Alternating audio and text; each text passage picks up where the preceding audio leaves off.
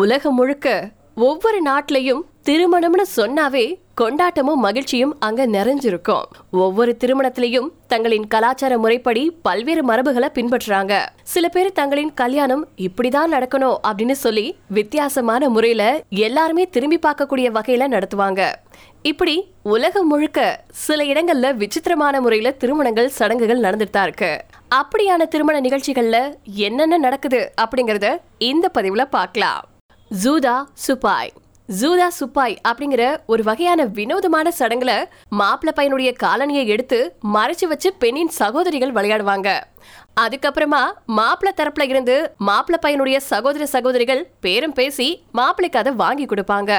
மரத்தை திருமணம் செய்யணும். மணமக்களுக்கு செவ்வாய் தோஷம் இருந்ததுன்னா அவங்களுக்கு கெட்டது நடக்கும் அப்படின்னு சொல்லி கேள்விப்பட்டிருப்போம். அதுக்காக முதல்ல மரத்தை திருமணம் செஞ்சா அதை தடுக்க முடியும் அப்படிங்கிறது பல பேருடைய நம்பிக்கை. இது ஒரு வினோதமான சடங்காவும் பின்பற்றிட்டு வந்துட்டு இருக்காங்க அழுகை சடங்கு. திருமணங்கள்ல பெரும்பாலும் அழுகை ஒரு உணர்ச்சிகரமான விஷயமா பார்க்கப்படுது.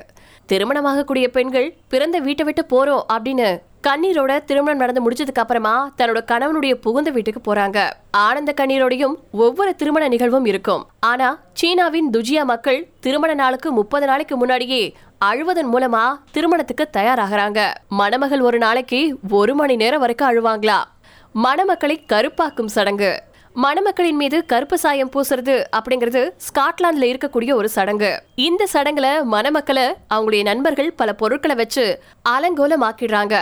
தீய சக்தியை விரட்டுவதற்காக இந்த சடங்கு மேற்கொள்ளப்படுது. ஸ்காட்லாந்தின் சில பகுதிகளில் இது இன்னும் நடந்துட்டு தான் இருக்கா. மீதி உணவு பரிமாறப்படும். பிரெஞ்சு பழக்க வழக்கங்களின்படி எஞ்சிய உணவுகளை ஒரு பானையில வச்சு புதுமண தம்பதிகளுக்கு கொடுப்பாங்களா? இது தம்பதியருக்கு ஆற்றலை கொடுக்கும் அப்படிங்கிறது அவங்களுடைய நம்பிக்கை. இப்ப அந்த முறை மாறி அவங்களுக்கு சாக்லேட் மற்றும் மதுபானம் வழங்கப்படுது. மூன்று நாட்களுக்கு குளியலறை இல்லை. திருமணம் முடிஞ்ச மூணு நாட்களுக்கு திருமணமான தம்பதிகள் கழிவறைய பயன்படுத்தக்கூடாது அப்படிங்கிற ஒரு வினோதமான பழக்கம் இந்தோனேஷியா மற்றும் மலேசியாவுல நடைமுறையில இருக்கு.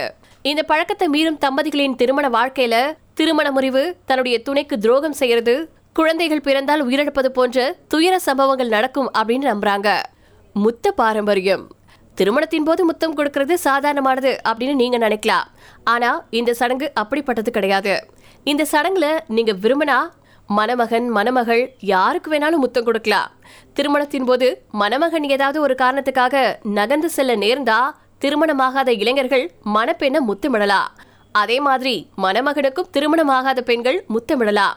இது ஸ்வீடன்ல இருக்கக்கூடிய தனித்துவமான பாரம்பரியம். இது ஸ்வீடன்ல இருக்கக்கூடிய ஒரு தனித்துவமான பாரம்பரியமா? திருமண நாள்ல சிரிக்க கூடாது திருமண நாட்கள் உங்களுடைய வாழ்க்கையின் மகிழ்ச்சியான நாட்கள்ல ஒன்னா இருக்கணும். காங்கோவின் சில பகுதிகளில் அப்படி கிடையாது. காங்கோ திருமணங்கள் காதலை பற்றியது கிடையாது. அவை ரெண்டு குடும்பங்கள் மணமகளின் விலை பேரம் பேசினதுக்கு அப்புறமா நடக்கக்கூடிய ஒரு சடங்கு. அந்த நாள்ல மணமக்கள் சிரிக்கவே கூடாது அப்படிங்கிறது அவங்களுடைய வழக்கமா இருந்துட்டு இருக்கு மணமகனின் கால்களை அடிப்பது. தென்கொரியாவில் திருமண விழாவுக்கு அப்புறமா மணமகனின் கால்களை அடிக்கிறது ஒரு சடங்காவே நடந்துட்டு இருக்கு உண்மையாவே இது ஒரு வேடிக்கையான பாரம்பரியம் தான் இந்த வேடிக்கையான சடங்கு கொரிய திருமண கலாச்சாரத்துல ஒரு முக்கிய இடத்தை பிடிச்சிருக்கு. மணமகள் மீது எச்சில் துப்புதல். கென்யாவின் வினோதமான திருமண சடங்குகள்ல ஒண்ணு இது.